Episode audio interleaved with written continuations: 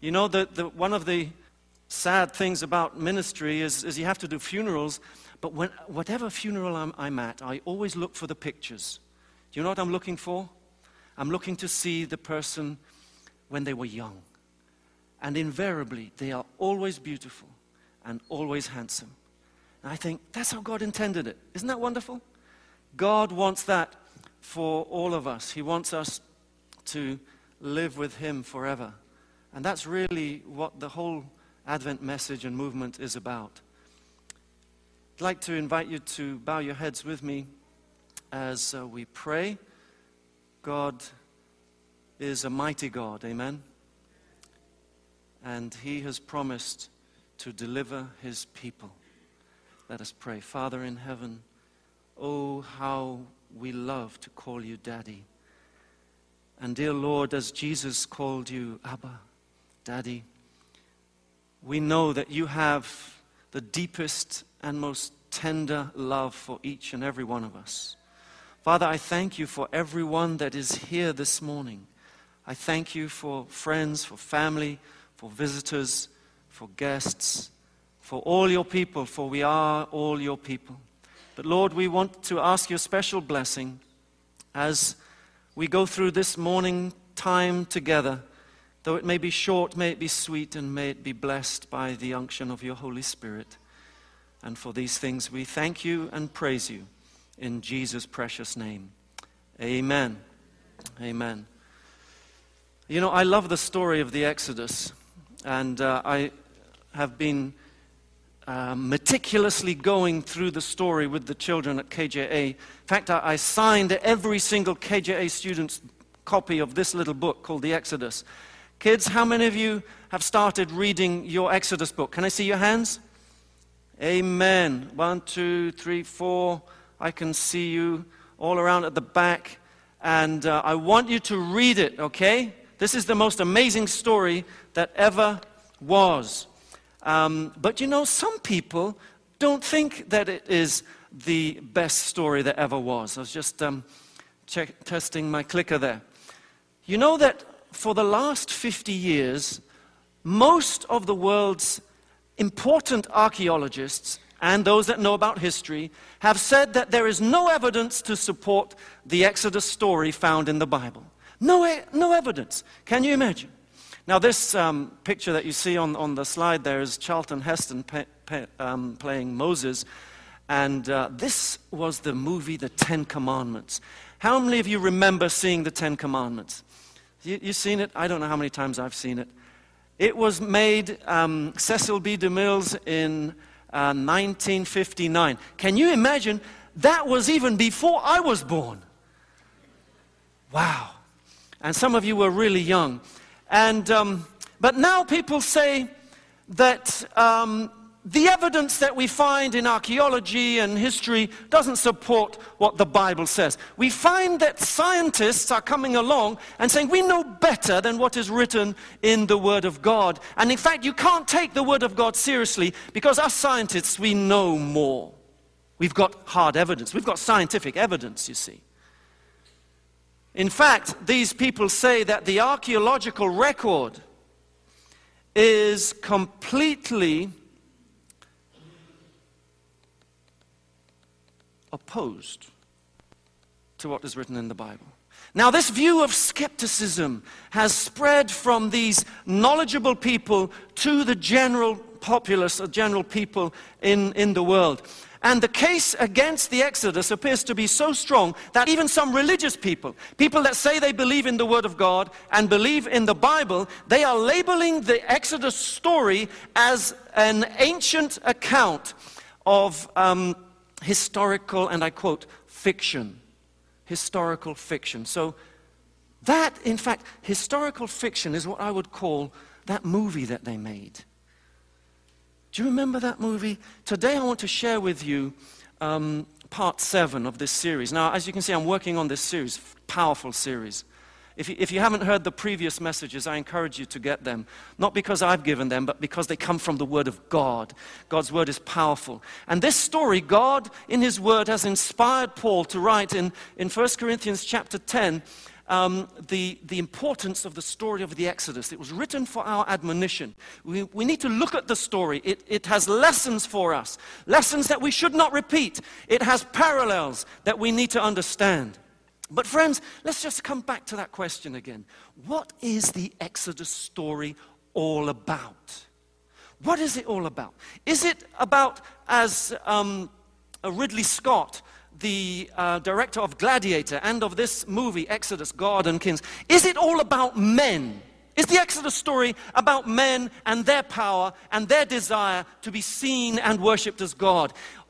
Is it really? I mean, this movie has been uh, labeled as the greatest movie of the biblical Exodus. It was even greater than the, the Ten Commandments.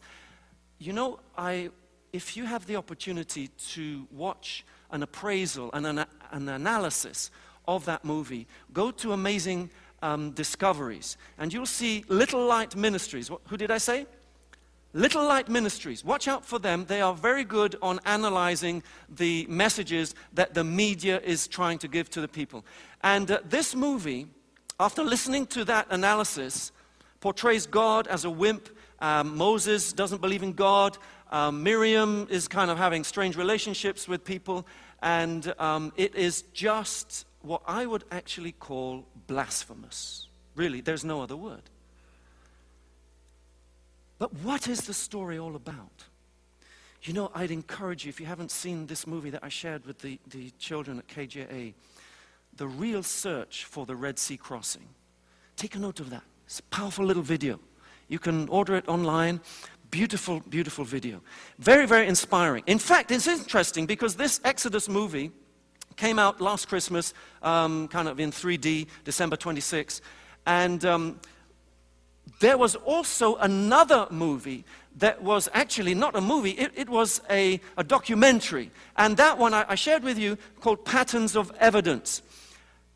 And this, this is, is um, an amazing um, work of research. 12 years in the researching this movie took. And um, it, it's actually three, over three hours long. And basically, what it deals with is the evidence. You know, that, as I said earlier, there are archaeological um, uh, experts that come along and say there is simply no evidence of the Exodus. And they have their PhDs, they are um, curators at museum, they are professors at um, universities, and uh, at face value, we kind of um, see that they are making these statements that deny the story as it is written in the Word of God. And so, what do you do? But then, on the other hand, there are archaeologists, some of them. Um, there was a, a, famous one who is an Austrian, actually, and his name escapes me right now, but he's done fabulous research in excavating the Nile Delta. Now, to excavate in the Nile, you have to be able to hold back the waters. And so it's very difficult. And only recently, in fact, in the only, in I would say the last 35 years, are archaeologists uncovering true and fabulous and amazing finds that are corroborating the Exodus as it reads in the Bible, the Exodus story. And this one is a powerful document, documentary. I tried to get to see it. It was open, um, uh, showing in, in public cinemas in January, a second showing. But what a wonderful alternative to that other movie. It really is. So we have that question again. What is the Exodus really all about? Is it about men, as uh, Ridley Scott would have us believe, and, you know, Moses with his sword and leading the, the Israelites to, to fight? and uh, you know just make a big movie about a big tidal wave you know some people have this thing about tidal waves and it was a great tidal wave i hear them say or is this story about god is it really about God, my friends? Is it the most powerful story recorded in the Word of God for time and eternity? So that believers who would just simply take the Word as it reads and open their Bible and see how God, first of all, had patience with his people, had patience with Pharaoh, but had mighty power to deliver in any situation, and in fact, to deliver in a situation that was scientifically impossible to solve. They had come to a scientific dead end. There was no human solution for the people of Israel once they faced the Red Sea. But is this story then, my friends, about God and his desperate power that he wants to give to you in your life? Is it about a God who really wants to deliver you, to deliver you from your very own self, because you cannot trust yourself? And I wonder how many people right now are, are maybe texting or doing a video game, even right now. Right now. I wonder. So, is this story about God and His great mercy, His patience, His power to save? His power to save his people no matter what, no matter how desperate, how impossible your situation may be. You know what this story tells me? It tells you he can save you. Wow. I wonder how many of us really know the God of the Exodus. I wonder how many of us really know his miraculous delivering power. I would not stand up here before you if all of this were fairy tales. God has changed my life. He has helped me through every valley, every single time when I was laid out on the floor, beaten up, defeated, ridiculed, stepped upon. God has lifted me up. The righteous may fall seven times, but they will rise up.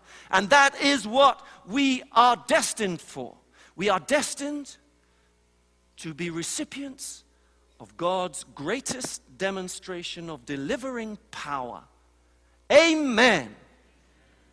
You see, if we really don't believe this, do you know I'd say? I say, don't bother coming to church. Yeah, simple as that. If we do not believe the Word of God as it reads, if we come to the Word of God and say, well, we can't believe this part, we can't believe that part, then don't bother. It's either all of it is true or none of it is true. So if we want to look at those only, the, the only two choices that we have, we need to decide, my friend, sitting in the pew today, listening to the DVD, where there you are. You have to make a decision. You have to listen to the claims that this word brings to you. It says, This word is the word of God. Now, when we understand what that means, we know that when God says something, miracles happen. When He said, Let there be light, there was light. All he needed to do was to say it. And it happened instantaneously, not over time, not taking millions of years. God's word is true. The Exodus story is about God and about his power to save. It's also about his mercy and his great patience. And, you know, let us just kind of move on a little bit. We, we left off last time. Last week, this was last week. I can't believe it was last week. I had part six, and now I'm, I'm on part seven. So much has happened in between. I don't know about you, but we've packed so much. Um, yeah, we've packed so much into last week. We have been packing so much. Did you get it? We've been packing so much because we're moving. And we have to keep on packing. And we need to pack as much as we can into our boxes so that we can get moved over as fast as we can. But getting to those plagues, those 10 plagues, you, you notice I left off at the, the last one. And we want to take it up now as we continue our story. What was it with the 10 plagues? It's interesting that there are 10, by the way. Just the thought. But what was the purpose of these 10 plagues? Do you want to tell me? What, what was the purpose of 10? I mean, God could have, you know, gone straight to the, you know, uh, let's say the destruction of the firstborn, the death of the firstborn. He could have, you know, wham, gone right to it, cut to the chase. Let's do it. Let's do this quick. Why ten plagues? Pardon? Discredit their gods. Very good. Did you know that Moses was given, and, and I, I was up late last night reading this story again. And I tell you, the more, the more that we read this story or any story of the Bible, the more God has to tell us about it. Isn't that great? And so I was reading it, and I, I found out How many times God was telling um, Moses, Moses, you need to tell Pharaoh. You need to warn him. You need to tell him, let my son go. Let Israel go. And the, the purpose of the 10 plagues is that Pharaoh would have a chance. That's really it, friends. Pharaoh would have a chance. Because if he would listen at the first plague and let um, God's people go, it would have been end of story. No more plagues. And uh, he wouldn't have had all of, all of the destruction of the crops, all of the destruction of the, of the cattle, all of the destruction of their, their water rev- reservoirs, and um, all of those things. It was really for God's, um, demonstrating God's mercy to Pharaoh. It was to persuade him. God was doing everything in his power to persuade Pharaoh to let the children of Israel go before too much damage would be done. Praise God. You see, before each plague, Pharaoh was informed. Pharaoh was warned of its, the nature of the plague and of the consequences, so that the king might save himself and let God's people go. I mean, was that such a hard request?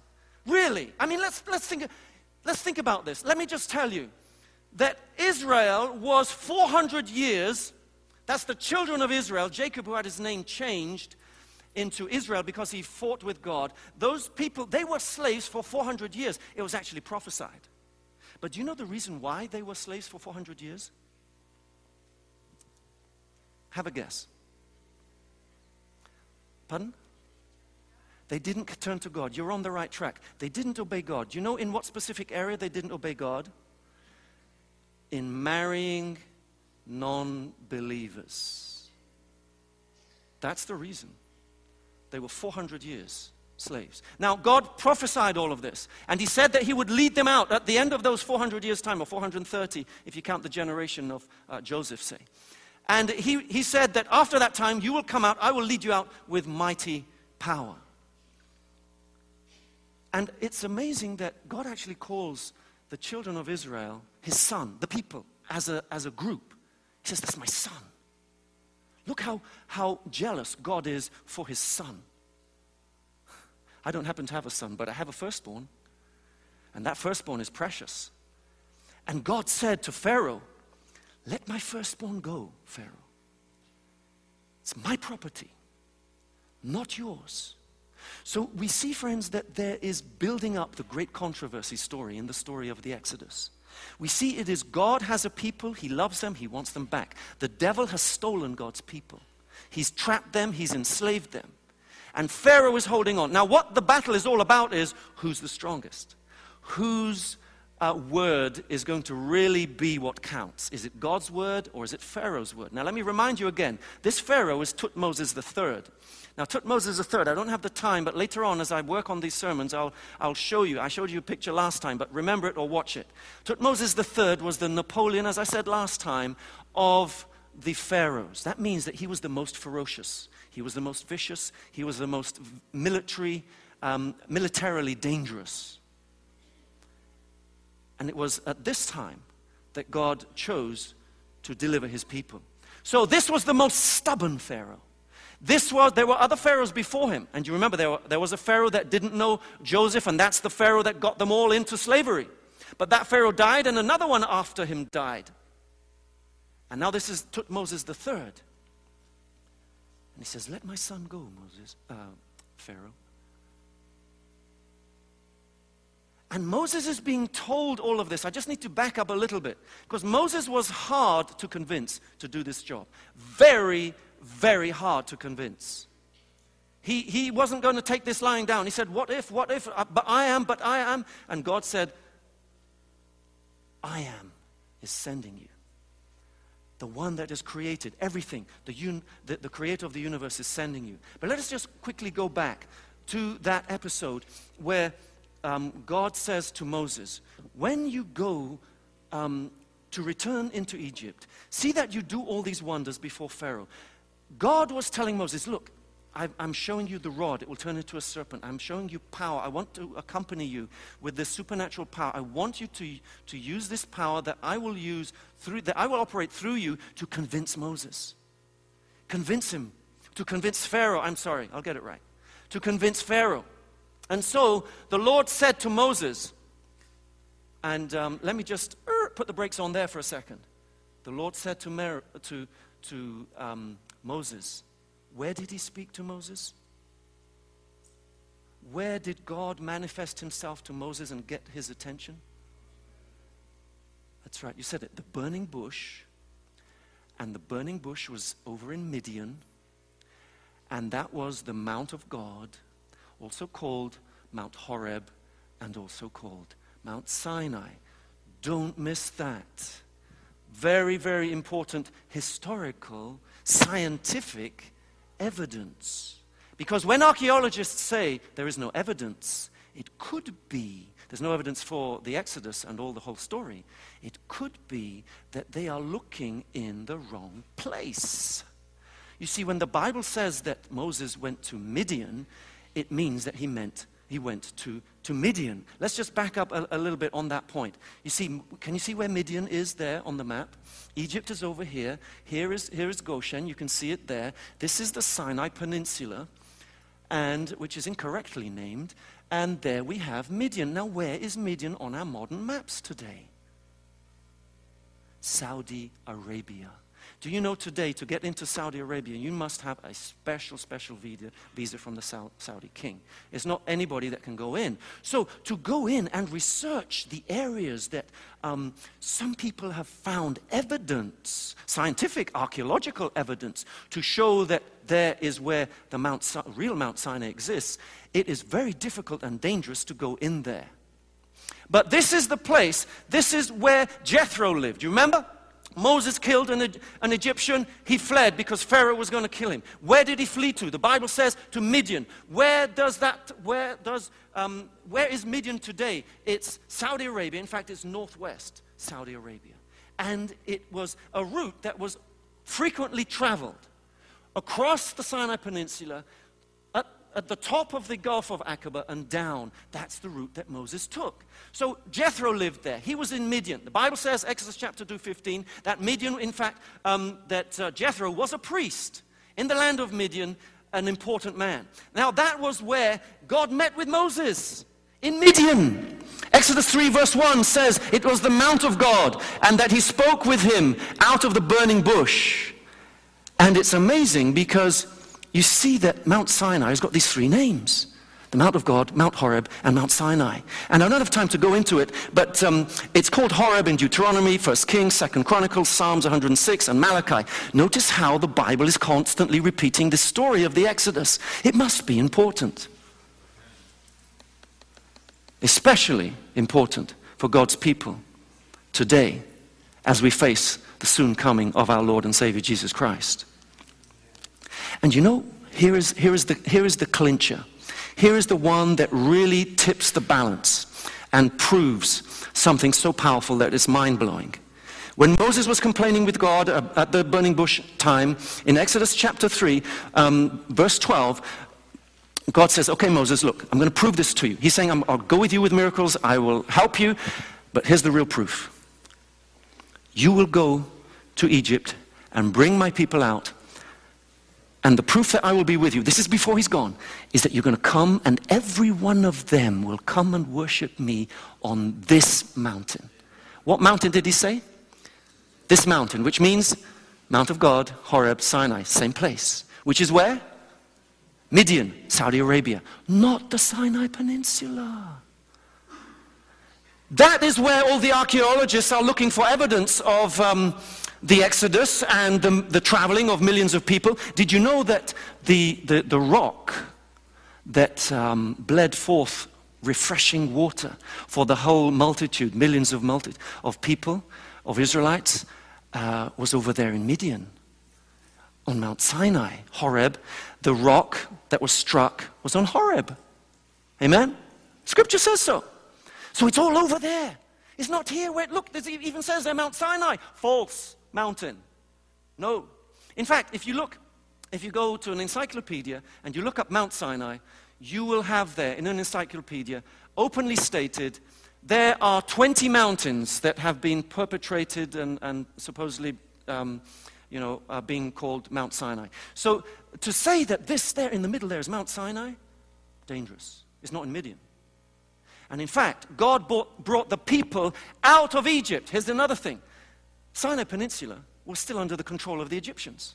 They had mines there, they had their armies kind of all around there. They, this was their extended territory. If you look at a map of ancient Egypt, it will include the Sinai Peninsula. Go look it, look it up for yourself. This is very important. Because when, when scientists, archaeologists say, there's no evidence, you're looking in the wrong place.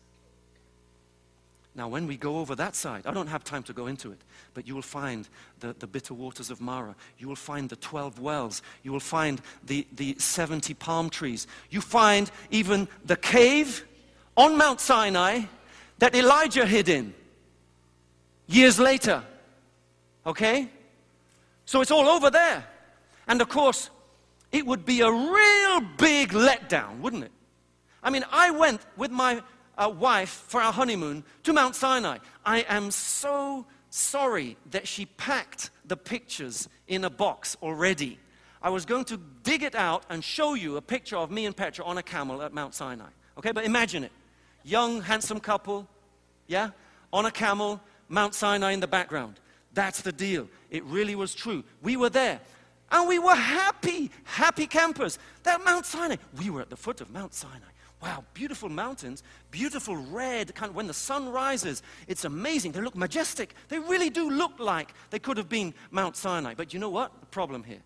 In the third century, in the third century, monks, now, you, now you're listening, aren't you? Monks were um, kind of having this wilderness experience. And they would go out into the wilderness to kind of have a Moses experience. And they went out, and then somebody came along and said, You know what? I reckon that is Mount Sinai.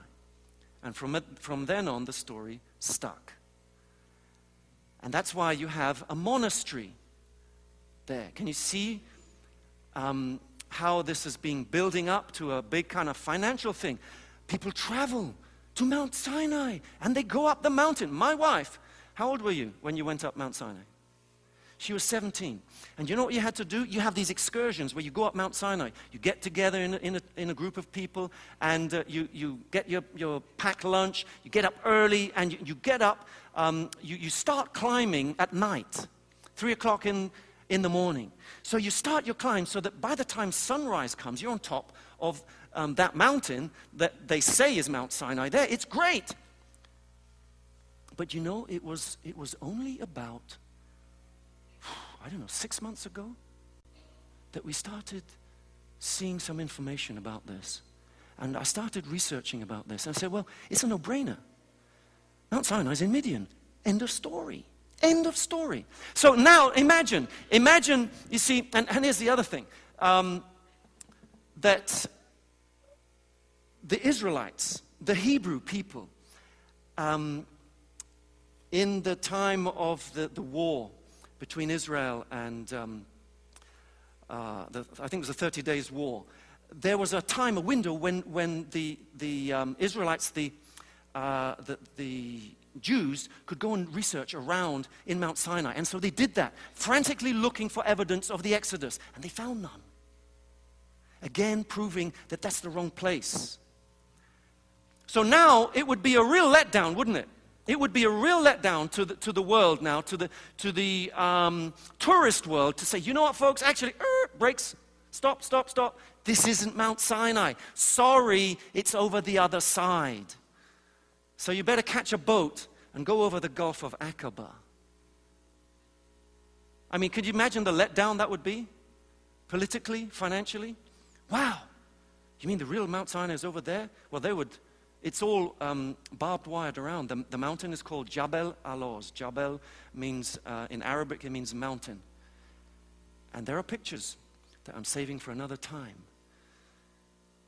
to show that reveal that this story of the Exodus is powerfully true. And if God can do it once, He can do it again, friends. That was just a little detour that we took to realize where Mount Sinai is. And so let's come back to it. God said to Moses, When you go to return to Egypt. See that you do all these wonders before Pharaoh, back in Exodus chapter 4, which I have put in your hands, but I will harden his heart. We'll get to that. That he shall not let the people go. And verse 22 And you shall say unto Pharaoh, Thus says the Lord, Israel is my son, even my firstborn. You know, let me tell you, I am jealous and I guard my firstborn. You don't mess with my firstborn. You don't mess with my secondborn. And if I had a thirdborn, you wouldn't mess with that one either. And for those of you that have your, your children, your kids in, in university, maybe public schools, and so on, you know, we're in a time in Earth's history where need, we need to be on our knees. And even in our own educational institutions, we need to be on our knees because of the influence that the devil is infiltrating with. So I am on my knees for my firstborn, for my secondborn, and if I had a thirdborn, I would be also. Be on your knees for your children. Because, you know, the, the, the system is such that they are out of our protection, out of, out of, out of our kind of like a, a, um, um, yeah, like a, a, um, a, brooding mother has her chicks, you know, uh, under her wings. The devil has orchestrated all of this. You know that when you, when you separate the family, you weaken it.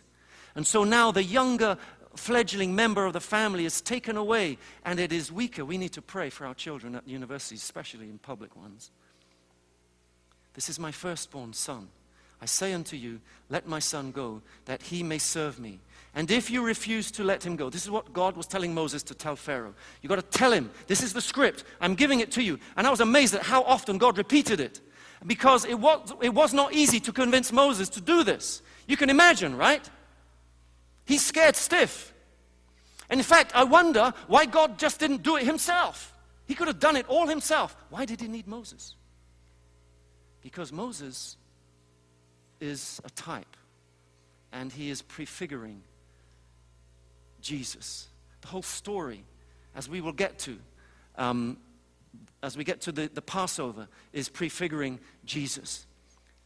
And now I want to come back just briefly. Who hardened? Who really hardened Tuthmosis III's heart? I, re- I read in here from Spirit of Prophecy, and I read, actually, in the Bible, I read, I may be wrong, but I read eight times I read eight times where it says that God hardened Pharaoh's heart. I was curious, so I went through counting. But then I found four times where it said that his heart was hardened. Now that is a little different, isn't it? Then I read three times that Pharaoh hardened his own heart. Now, all those times that his heart was getting hardened, was being hardened, was through the various sequence of those plagues, you see? Because he would repent and his heart would get hardened. And so, what, what are we going to do with this? We've got eight texts that say that God hardened his heart. We have four that say that his heart was hardened and we don't quite know how. And then we have three that say his, he hardened his own heart. What are we going to do with those texts? You tell me.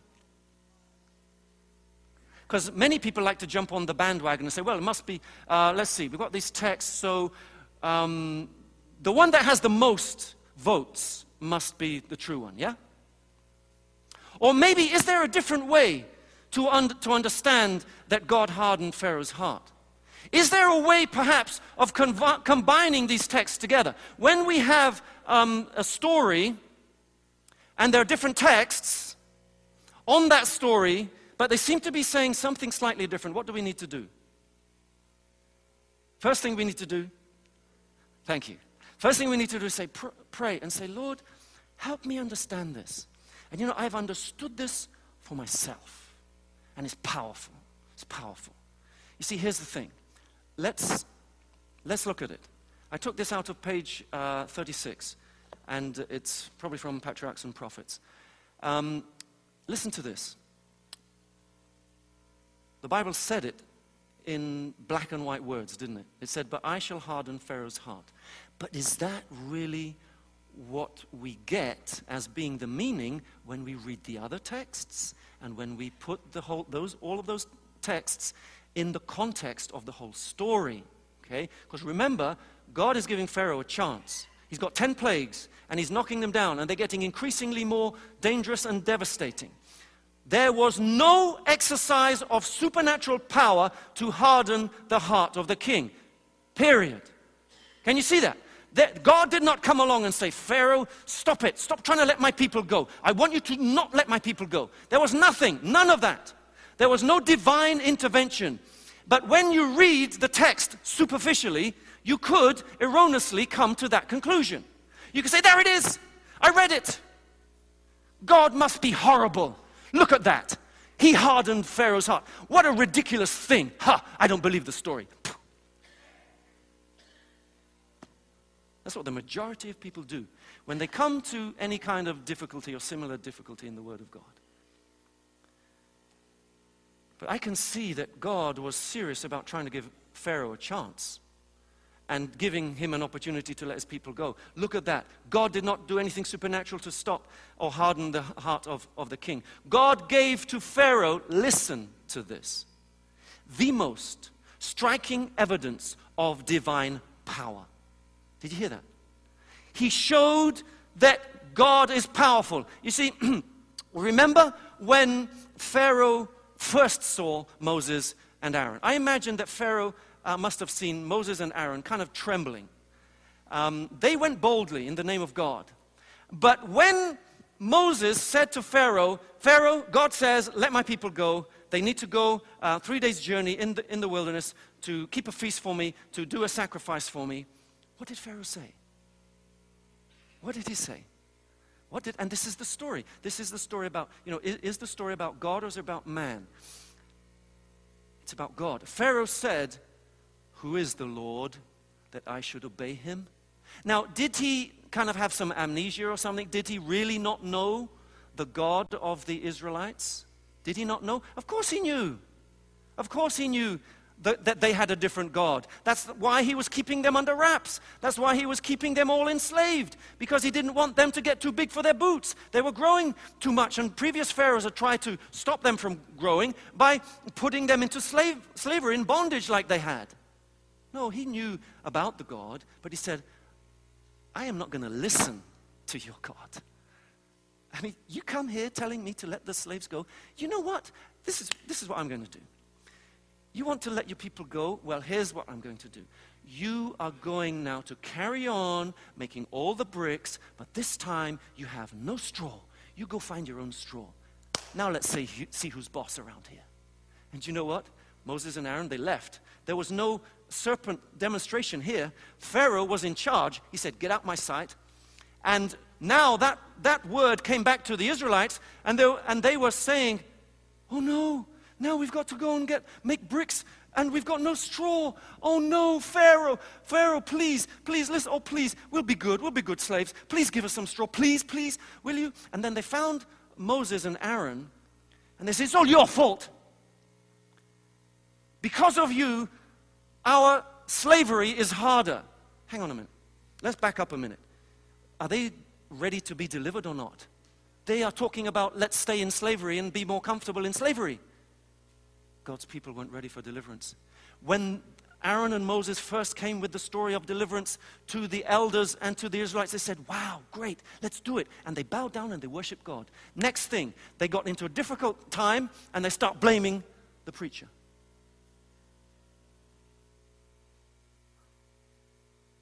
when all he was doing was following orders from up, up above. You know, that happens a lot. Blaming the preacher.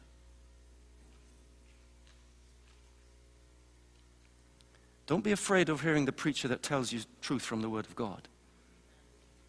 Did you know? I mean, just a little personal thing here. Did you know that when I first came here and stood up before you, I still have it?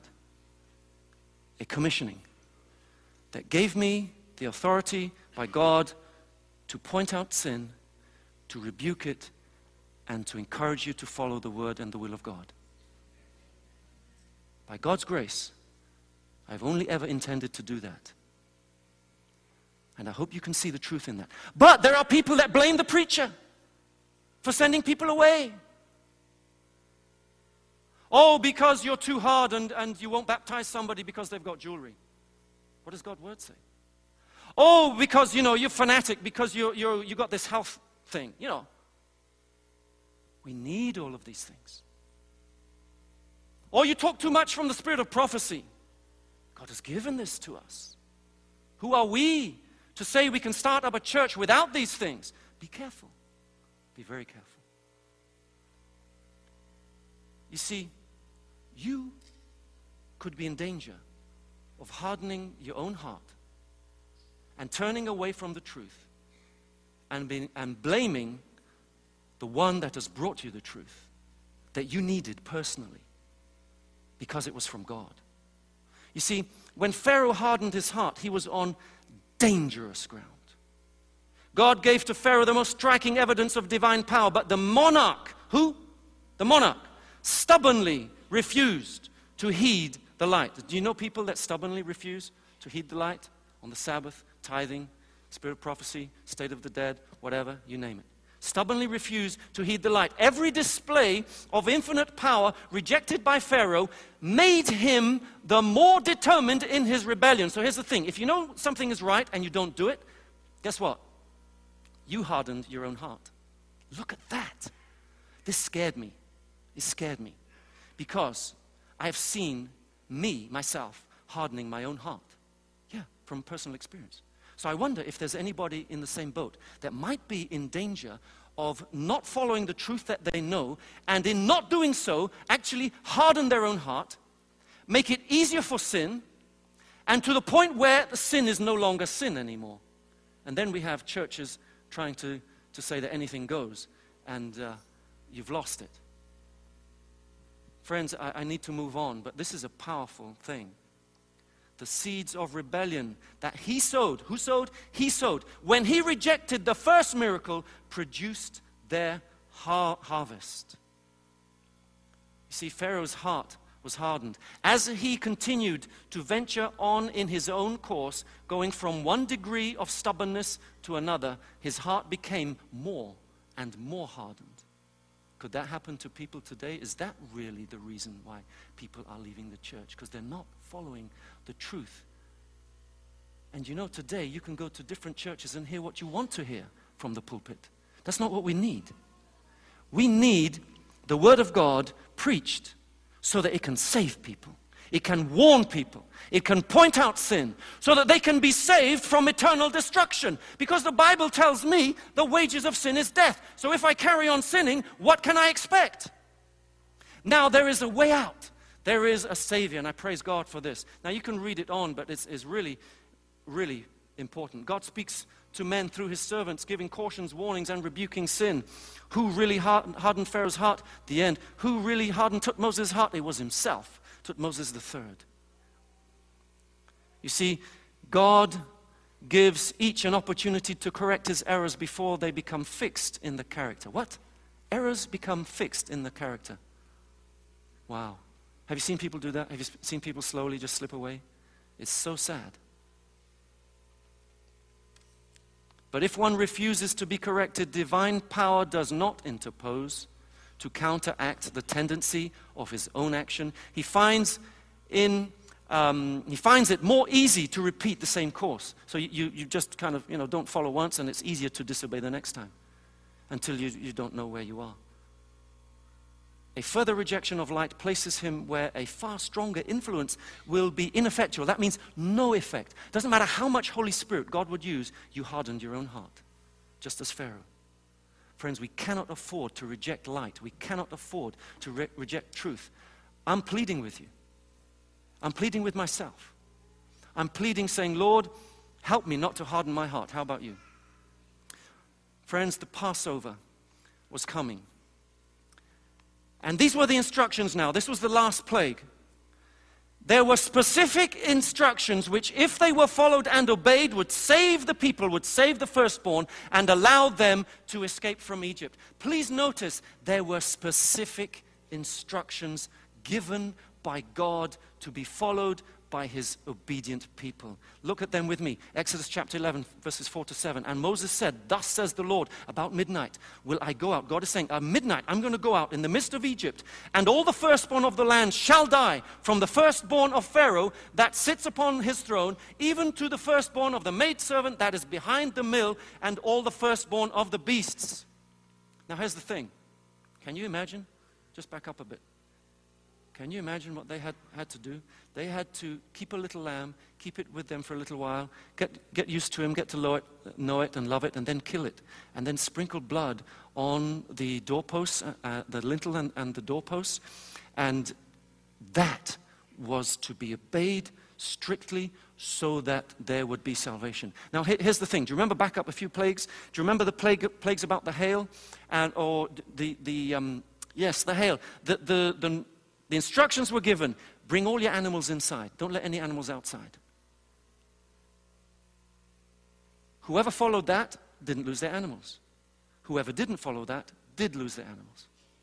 Were there Egyptians that brought their animals in and had them saved? Yes or no? Yes, there were. You see, God is merciful. And God says, This is the way, walk you in it. Do not come up with your own way, it won't work. God has, you see, this whole story, the Passover, is prefiguring Jesus. So that's why it had to be a male lamb. Couldn't be a female lamb. It had to be a male lamb. Why? Because Jesus was a man. He became man for us. All of this is vitally important. It is pre worked out. Don't think that you can figure everything out just by reading it yourself. You cannot find out the mind of God in such a short time. This had a specific reason. This is called the Passover because now God was going to pass over, the destroying angel would pass over a house where he would see the blood applied. It's the same with us. If we have the blood applied personally in, our, in the hearts uh, and minds of, of believers, then we will not be destroyed. Let me ask you a question. If an Israelite did not put blood with, with hyssop that was to signify purification and, and cleansing from sin, if an Israelite who was God's chosen didn't do that, would they die? Yes or no? Absolutely, they would. God's giving the same message of salvation to everyone. Doesn't matter who, He loves everybody. He loves you all. And He even loves you when you willingly disobey. He even loves you when you harden your own heart, but He can do nothing more. If you stop coming to church, if you start doing stuff on Sabbath that you know you shouldn't do, who's to blame? God or you? What does God say? Obey me and live. Thank you for that amen. God's word is powerful, God's word is true. Let me try and wrap up here.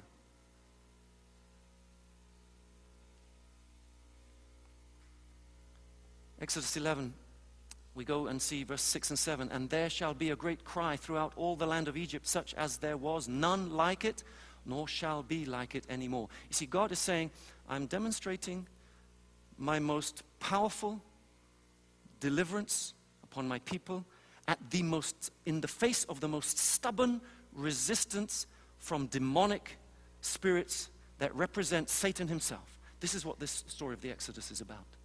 And it boils down to can God save you and can God save me out of anything? This story is saying absolutely, categorically, yes. And guess what? The biggest thing he needs to save us from is from ourselves because we do not know our heart. We do not know our own hearts. You know, so many people think, oh, they can trifle with God and with His requirements, tithing and whatever it may be, offering. Do you know, we would have no financial problems if everybody who returned a faithful tithe returned a faithful offering. No financial problems. We would be laughing all the way around, no, nothing at all. Why don't we do it, folks? Why don't we just obey what God says? Why don't we receive His blessings? Let's get real, you know. Let's stop coming to church and pretending we're believers. Let's really believe and do what He says.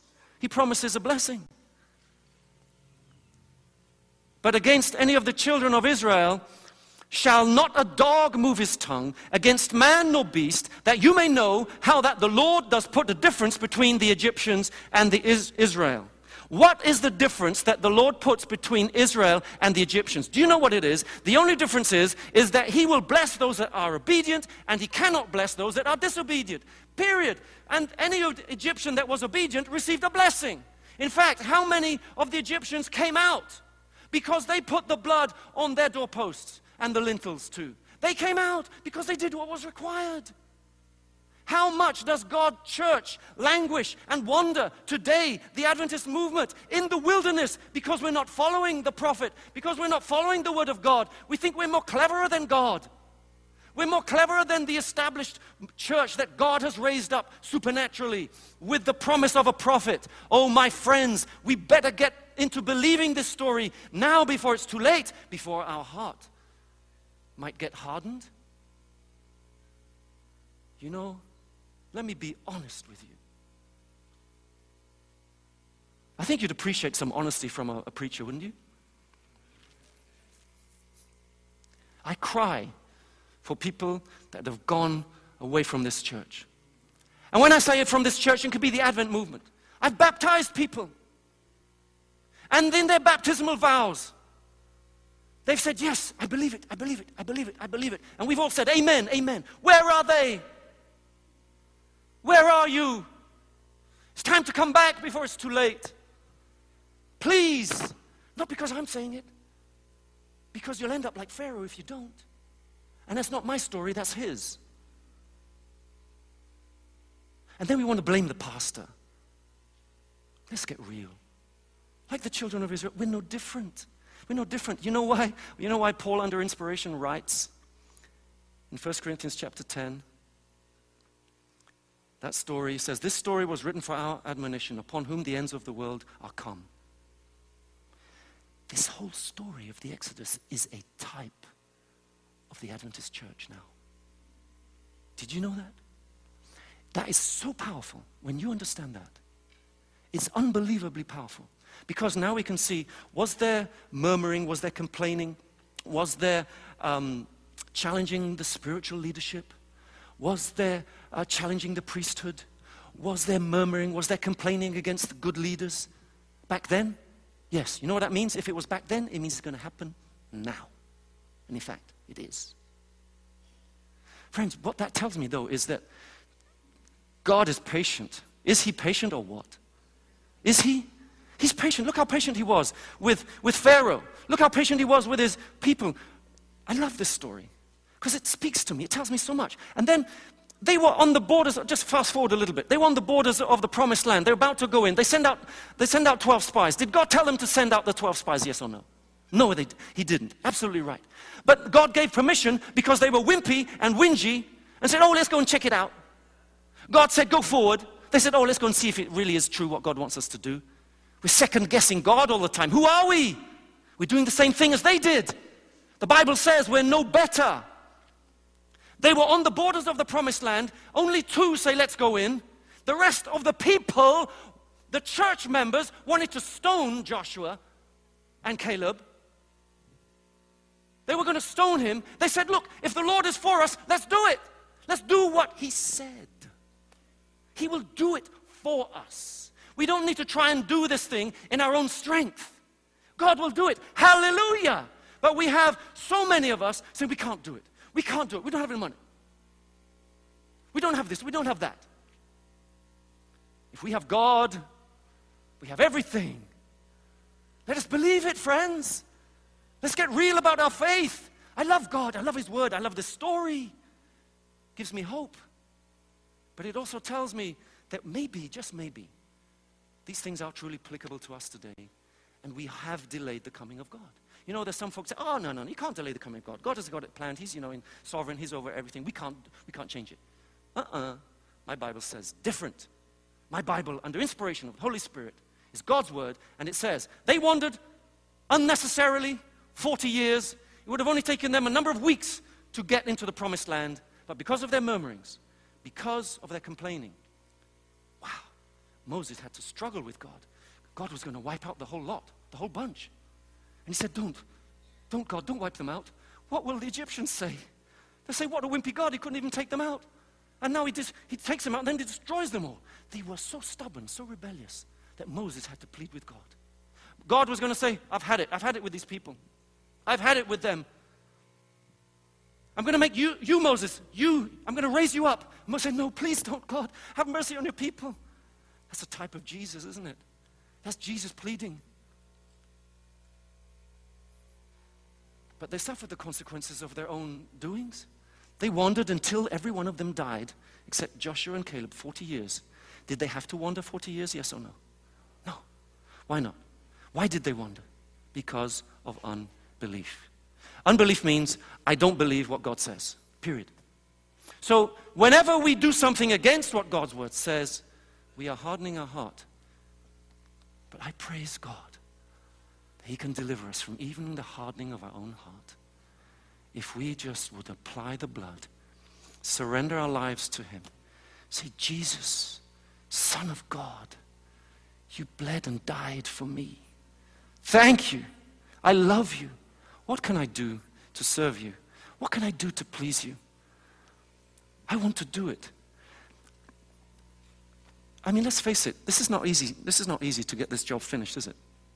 In our own strength. I mean, look at the disciples. Three, three years, three and a half years. The best university, university degree to prepare them for ministry. Best Andrews degree, Jesus was there. Pow. Three and a half years. Teaching them. Let me ask you a quick question. Did they get it? No, they didn't get it. They didn't get it. I wonder, do we get it? Do we really get what God wants us to do as a movement, as a people? He wants us to be the head, not the tail. He wanted God's people there in the Israelites to, to, to come out victoriously. And God did bring them out, but they messed up.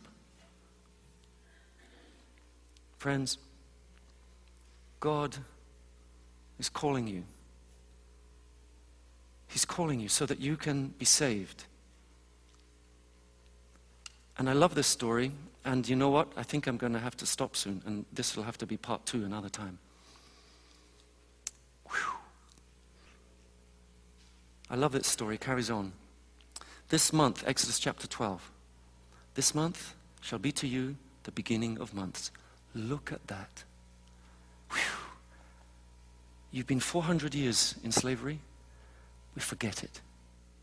Let's start afresh from now. Let's count time from now. When I take you out of Egypt, let's make time start from now. You know, friends, I wonder if there are a few of us that could do with a fresh start with Jesus today, right now. I wonder. I wonder if there's anybody here that, you know, has kind of been limping along in their Christianity and their Advent faith and is wondering, you know, is this really true church or what? You know, when you think like that, it's because your heart's getting hardened. But maybe, maybe you want to have a fresh start. Maybe God is calling you to have a fresh start in the Advent movement. You know, to reawaken in you that this truly is God's church. He's going to carry it through. It looks like it's going to sink, doesn't it? It really looks bad. Wow, it's, it's really listing to, to the side now. Really listing bad. And, and the icebergs are all over the place. Whew. Can we really go through? In our own strength, we don't stand a chance. But for him that opened the Red Sea, not a problem. So the story goes on, and they were to eat the Passover quickly. And God would show them who was in charge. The instructions for the people and any stranger or Egyptian that wanted to be saved were clear. Friends, the same is for you and I. Do you want to be saved? I certainly want to be saved. How about you? The, the firstborn came over and destroyed, and the Exodus began. This is where I probably have to leave it for another time. But all I can share with you right now is that Moses made that journey three times. He escaped from Egypt because he killed an Egyptian. So he went from Egypt to where? To Midian. And we know where Midian is. So he's done that journey once. Now God meets him at Mount Sinai, which is over in Midian, right? And Midian is Saudi Arabia. Okay. So then God says, let's go back. And get my people out. And as he brings them out, he comes a second, he, goes a second time. Now, the third time, he comes out with the people. Can you, can you imagine the joy, the victory, and the blessing that it was? And then God says, Turn. And this, I believe, is showing us the real root of the Exodus Red Sea crossing the Gulf of Aqaba that goes up there. This, each side is the Red Sea. That Sinai Peninsula, incorrectly called Sinai Peninsula, in the Bible it's called the wilderness of the Red Sea. Why is it called the wilderness of the Red Sea? Because it has the Red Sea on either side of it. So the wilderness of the Red Sea is there, and God brings them through that. They're not out of Egypt yet. And He brings them down. He's not going to take them through the familiar route that Moses has already been um, taken twice when he goes over the top of the Gulf of Aqaba and comes down into, into Midian to Mount uh, Sinai, to Jabal al-Lawz. God gives specific instructions and says, Go, turn, turn into the wilderness. And he actually says, Turn into the wilderness, because the moment that Pharaoh knows that you turn down into the wilderness, this is the word from the word of God. It says, He will know that you are trapped and the land has shut you in. So, what that means is that there was a way that you could come down, and there is a mountain range that winds 18 kilometers. It winds 18 kilometers, and you kind of turn down where that little red line is going. And it only has one exit out to the Red Sea. And this is where Moses is leading the people as they escape. But all of a sudden, because Pharaoh's heart is so hard, he's saying, Hang on a minute. And, and you know, it, it's interesting just to note how did Pharaoh get news of where they were and, you know, exactly where they were going? They had spies along the way. This was Egyptian territory still. And they were fearful, but now, once they saw, hang on a minute, they're getting into that trap that only ends up at the Red Sea. They send word back, word back to Pharaoh. Pharaoh sends now, he's got his 600 chariots, all of his other chariots. Every able bodied man is now set in motion, galloping after the children of Israel. And friends, the children of Israel, what do they do? They look at Moses and say, It's your fault. It's your fault. But the cloud that was leading them lifts up and goes behind them and between them and the approaching um, Egyptian army. And they stay there overnight. And they can't go into, oh, they can't communicate with each other. But the Bible says that they had the, land, the sea before them, the land had shut them in, and Pharaoh's army was behind them. They were trapped. It was an impossible situation. Can you see that route? There is in the Gulf of Aqaba a beach called the Nuweiba Beach. And you see it now there on the screen. That's a picture. Can you see what a massive sandbank that is? That's nine miles long and three miles wide. And that's where they were. That's where they were trapped. And Pharaoh's army had said, Well, we've got them now. They're trapped. And this is often what the devil will do to you until you turn to Jesus. And in the name of Jesus, you call on him. Now, some people, some people actually cried, the Bible actually says, some people cried out to the Lord. Amen. They cried out to the Lord. But the majority of the people nearly, nearly lynched Moses and Aaron. It says, this what you did? Is this, is this your idea, Moses? Bringing us out this way, say, telling us that God is leading you and we're following you? Now look at it. Look, would have been better for us to stay in, in Egypt and died there than to be dying out here in the wilderness at the sword. But then, as they were all there, Moses turns to God and in his peaceful, calm way, Moses said unto the people, Fear you not, stand still, and see the salvation of the Lord, which he will show you today. For the Egyptians whom you have seen today, you shall see them again no more forever. And the Lord shall fight for you. Who shall fight for you? you? Do you have a battle right now? What is the story telling you? The Lord shall fight for you and he shall fight for me. The Lord shall fight for you so long as you obediently follow him. Amen. If you don't obediently follow him, you wouldn't be at the right place at the right time. Now, did it look like it was the right place at the right time? No, it didn't. Scientifically, you know, observing um, with our, um, you know, kind of education, we would say, bad place, bad timing, Moses. That was a, a, a boo boo. No good. God says, hold your peace stop your fretting, stop your whining, stop your complaining, stop your worrying. The Lord shall fight for you, and you will hold your peace. And the Lord said unto Moses, Why do you cry unto me? Speak to the children of Israel that they go forward. And I love Ted Wilson's sermon five years ago when he said, in similar vein, go forward. Don't get mixed up in following things that aren't from the truth of the Word of God. Don't start going and, and following emerging church style of music and of worship. Go forward, even when it seems impossible. Lift up your rod. It's amazing that God wanted Moses to be in this. And Moses to, to lift up his rod, stretch it out, he said, God said to him, over the sea, divide it. God is telling him to do it. When God chooses a leader, that's a very important leader for him. Amen?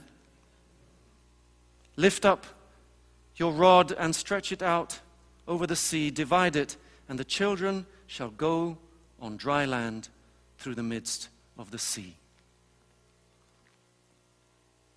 Did you know that there is a land ridge that stretches out from this sandbank? You can see that erosion has kind of brought this sand, can't you? It's, it, you know, over, over centuries you can see that that would build up. There is a land bank under the sea that actually bridges from Pihahiroth, which is the name of that place right there. Um, Wadi Watir is the name of the, the winding route that they come through. And Wadi Watir actually means entangled. Um, Josephus, the historian, says that the ridge of mountains obstructed their flight. And from here, if, if we come back, the Gulf of Aqaba is extremely deep, extremely deep, either side. But just where you see that dotted, those dots there, there's the land ridge. And God, I believe, worked a miracle right there and opened the sea. There wasn't much depth there, sufficient for ships to go through. Don't be deceived. Sufficient for ships to go through. But it is a gentle incline that goes down and it goes across and it comes over the other side. This is where I have to leave the story for now. But God is mighty to save. He's a great deliverer. Amen? God wants to deliver you, my friend. He wants to deliver this church. Do you want to be a part of that deliverance? That's what I'm here to invite you to be a part of. Would you accept God's invitation? Will you? Amen. God bless you as we move forward because God has great things to do for his people. Amen. This media was brought to you by Audioverse, a website dedicated to spreading God's Word through free sermon audio and much more. If you would like to know more about Audioverse, or if you would like to listen to more sermons, please visit www.audioverse.org.